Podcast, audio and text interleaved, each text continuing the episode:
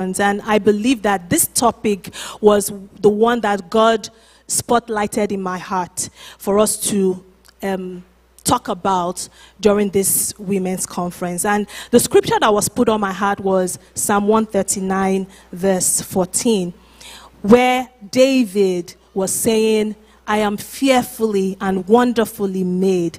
And he said, marvelous are your works. And he went on to say, and that my soul knows very well. And the question came up in my heart, that do God's children, God's daughters, do they really know that they are fearfully and wonderfully made? Do they really know very well, just like David was saying, without a shadow of doubt, that God's work in them is marvelous, that God created you for a purpose, and that purpose is beautiful? And that's what really inspired my heart. So I want to mention four things that I believe beautiful is for us in this season. The first thing I want to mention, as I mentioned these things, I'll also highlight an action point, because really, if you hear the instruction of God and you don't take notes for what you will do next or how that's going to change your mind, then that word is not going to transform you. That word is not going to take you to the place where you ought to be. So as I'm sharing these things that I believe beautiful means, I'm hoping that you will take along with you what you know, what you're going to do, and just highlight these action steps. I know that as you do so, the Lord God will enable you to take those action steps. So the first thing I have here is that beautiful is your position. It's your position. It's your posture. It's where God has created you to be. Now, speaking about one's posture, the position, I want you to consider it as a fixed place. It cannot be shifted. But we need to align with that position, that place that God has put us. Different things will contend with that position. Different things will contend with that place. And he's the one who called us beautiful. Remember when we were worshiping here, we called God the most beautiful one. How many of us believe that God is the most beautiful one? And in the beginning in Genesis, he said he created them, male and female, in his image and his likeness. So if God, the most beautiful one, created something that is like him, can we be called ugly? Can we be called anything less than what God is? No. So God himself was the one who created us, fashioned us after his image and his likeness, and he calls us beautiful. Zephaniah chapter 3 verse 17 talks about the Most High who is singing over us. My mind goes back to, you know, when I had my children and my mom would bathe them and take care of them, she would sing to them because she loved them and she still loves them. And us too, with our children, you give them nicknames. That's an example of what it means for someone to sing over you. Because the person delights in you. Because the person knows that you're special and you're beautiful. So when the Bible says that God is singing over us in Zephaniah chapter 3:17, we better believe it. So that's your action step for that. That's your position. Your position that cannot be shifted is that you are beautiful. And so your action point is to believe it. And I know that sometimes I have experienced this in my life, where there have been times where someone spoke something to me that was inconsistent with what God called me. And that shook my mindset a whole lot. The reason why we believe what other people say is, number one, maybe we feel like they are reputable people. How many of us know about brand ambassadors, right? Why do you think you need them for marketing and things like that? Because they have credibility. They are people that, you know, people look up to. So when they endorse something, it's pretty much like giving it a pass mark. So maybe on Instagram or on TV or commercial, you see someone holding a product. And somehow, you keep thinking about it whenever you need to buy, maybe insurance or buy whatever. Because someone who is a notable person, someone who you admire, has identified with that product. And so we take their word for it. When they say, it's good, we take their word for it. And so that's why sometimes it hurts when someone you hold in high esteem. And that's, I mentioned this during the Instagram live one time. And then I said that parents, people in authority, need to be careful about the things they say because they'll hold great weight. So for me, it was when I was in college, there was a person who was so popular, and she just walked up to me in front of everybody. You could call that bullying. She said, "I don't like her. I don't like you. I don't just know. I don't like you." And this was a person who was life of the party at college. You know, I think she actually even had a business on campus. So everyone looked up to her. I was also, you're looking up to her to say, oh, this is such a person who was in college. You know, I don't know what she was on that day. I don't know what she was on to. But she just said in front of everybody, and nobody stood up for me. Nobody said, don't say that to her. That's not fair. I couldn't even stand up for myself because that could tell you how powerful her voice was. But that stuck with me. How many years ago after college? I still remember it. But it doesn't have any effect over me. There have been times that people that you respect quite a lot, or you love, if it was a mad person on the street that said something about me, that says, oh, I don't like you, I'll be like, well, good riddance, like, there must be something wrong with you, right? But if it's somebody who has authority that you respect, that says something, it cuts deep. But when it cuts deep, what will you find there? The core of it. Now, when we're talking about beautiful, it's mostly what you have on the inside. When it cuts deep, when it hurts, when someone says something, an authority figure, a spouse, sadly, some people have experienced some form of verbal abuse or the way you're treated, and it makes you interpret it that, okay, I'm ugly. Oh, I'm not worth it. I want you to remember your position. Your position is that you're beautiful, created by the beautiful one for beautiful things. Can you say that along with me? I am beautiful, created by the beautiful one to do beautiful things. Hallelujah. I have a beautiful life. That should be your stance. That should be your position, that you are beautiful. Hallelujah. Amen. So that's the first thing. The first thing I want to say about beautiful is that it is your position, and then your action point is that you believe it, despite what anybody else says. Amen. The second thing is that beautiful is a prophecy. So the first one is your position. The second thing is that it's a prophecy. And my mind went back to the story of the woman who didn't have a child in the Bible. She didn't have a child. She then later had a son, and then the son died. And she took the son to the prophet. But when she was asked, is everything well? What did she say? It is well. When the Lord is singing over you and he's saying you are beautiful, your life may not look beautiful right now. But it's a prophecy. You've got to hold on to it. And you've got to say, just like that woman said, it is well. You're going to say, my life is beautiful. The Bible says in Romans 8:28 that all things work together for your good. Your mistake, your past, your background, what someone said, what someone did. God is beautiful in creating a craft, a beautiful masterpiece, using all those things as ingredients to create a beautiful picture, to create a beautiful life. All things work together for my good, including the disappointments, including the mistakes, the things I blamed myself from. If you can just present yourself to God and believe in your heart, it's going to make it beautiful. So beautiful is a prophecy, and I want you to have that as hope in your heart, that you may point to things in your life right now that doesn't seem like it's beautiful. Maybe a child, maybe health, maybe a certain position you're at, maybe you're seeking God for a promotion or a lifting or stagnancy, you're seeking to get married, you're seeking to even have a child. Whatever it is that seems like it's ugly in your life, and when you hear beautiful, it's like, those people are kidding me. That's not true. How can you say that my life is beautiful? I want you to take it that it's a prophecy. And all that you're hoping for will come to pass in the name of Jesus. God said in Jeremiah 29:11, says, I know, God says, I know the thoughts that I have toward you. They are good. That's another word for beautiful. They are good and not evil, not ugly.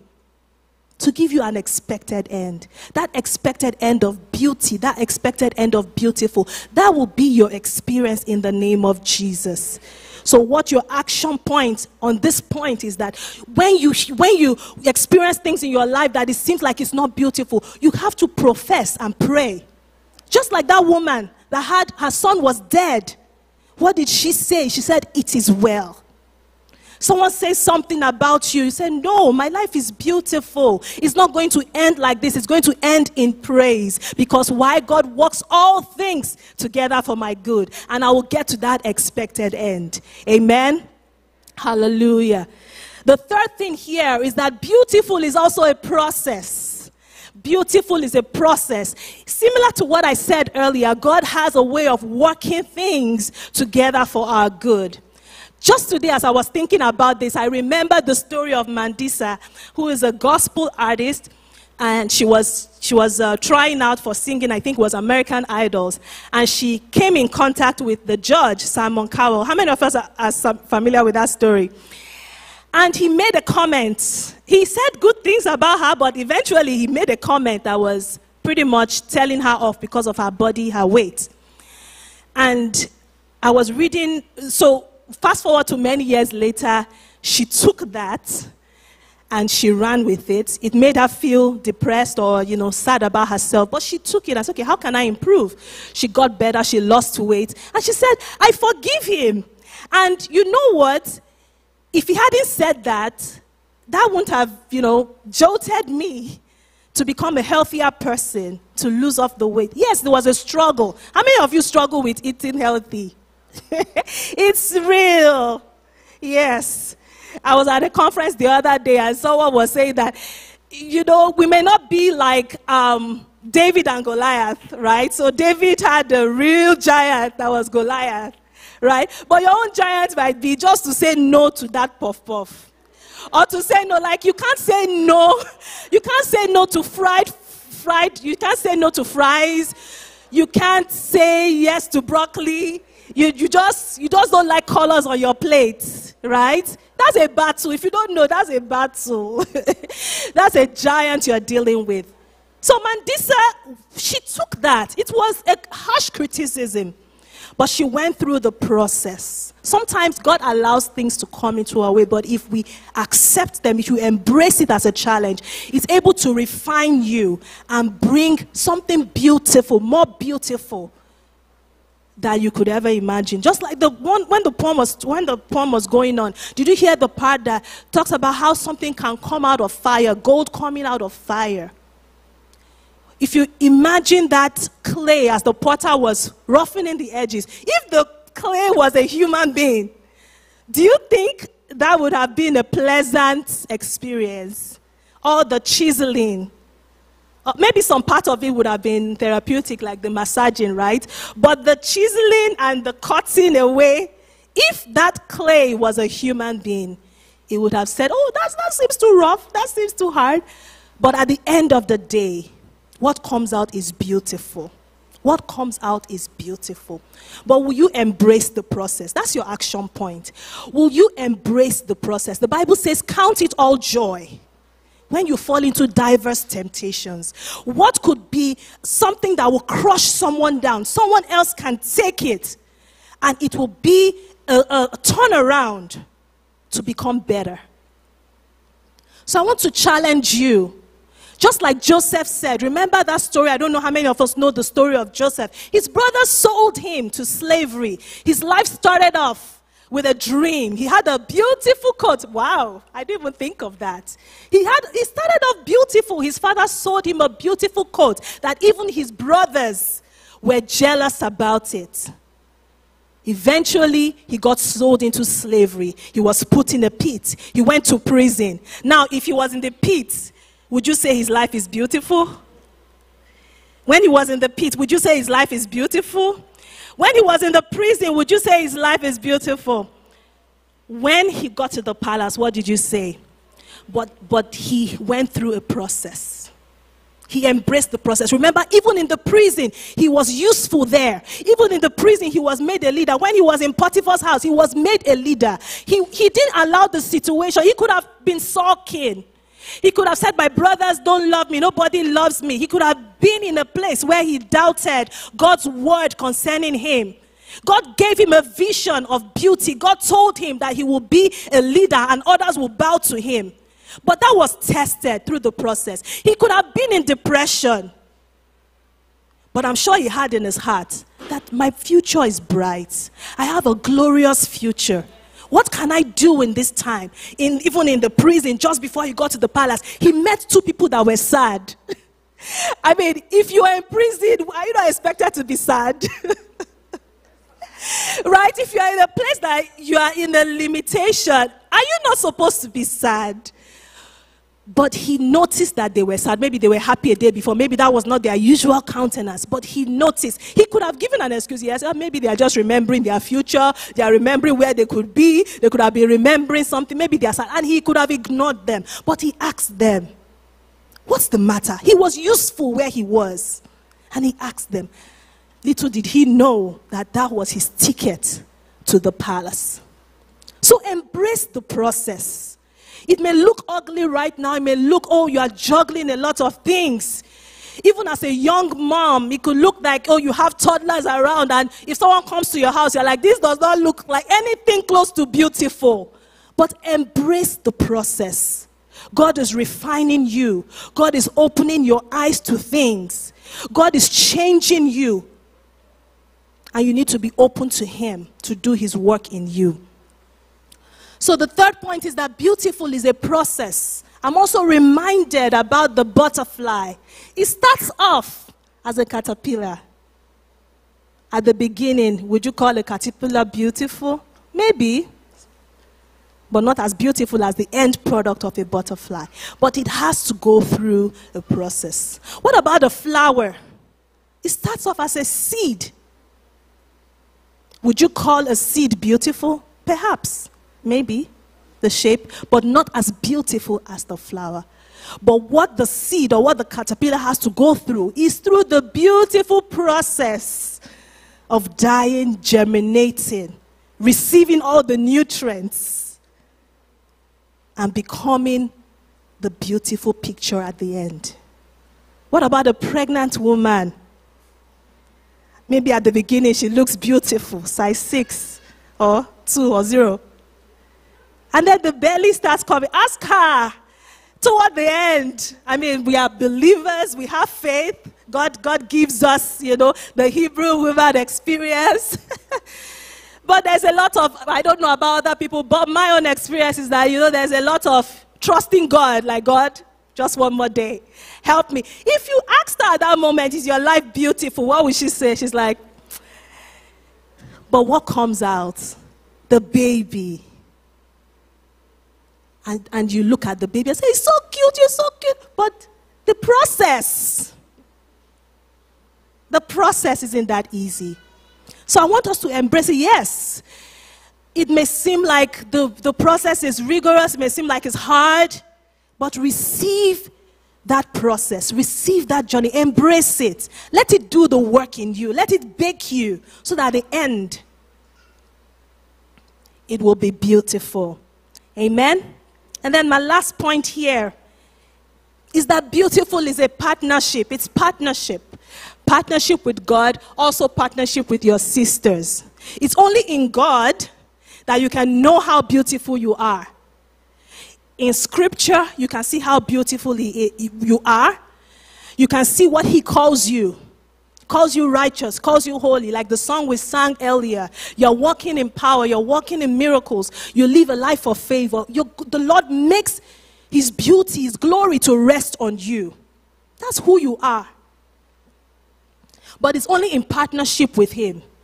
But I also want to emphasize on your partnership with your sister. Hallelujah. That's your action point. You need to collaborate with your sister. We are not competing. You shine I shine. We all shine. You're beautiful. I am beautiful. We're all beautiful. Can we say that together? You're beautiful. I am beautiful. We are all beautiful. You shine. I shine. We all shine. Hallelujah. That is wonderful. You're flying. You're shining. Your blossoming does not disturb my own. How come it's the men that are echoing this? Excuse me, this is our conference. This is women's conference. So yeah, you don't compete, you don't compare. I mean, there are people I look up to, I learn from them. You can learn from them, but not wishing you were them. No, because they have their own struggles too. You celebrate their successes. And then you take on, you learn from them. We shine together. You know that women have stereotypes, right, that are not godly. They'll say women, we are what? Necessary evil. Or they'll say that we are whatever, I don't even know, want to remember what it is. But can we change that? Or they'll say women are not the best friends you can ever have. I can have a male body and everything will be fine. But once you have a female friend like this, everything is scattered. No. That's because there was a bad experience someone had. But we can change that by being my sister's keeper. How can we be better? How can I nudge you? How can you nudge me? The world is a much better place when we do it together.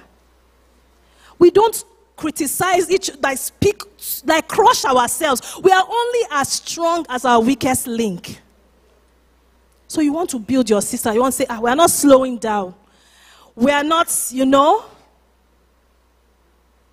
So that's your action point. Collaborate, cooperate. Let your lives, or you know, a week, a month, say, who can I bless? Who can I encourage this week? Whose life can I touch? Who can I collaborate with? Who can I help? Who can I encourage today? Hallelujah.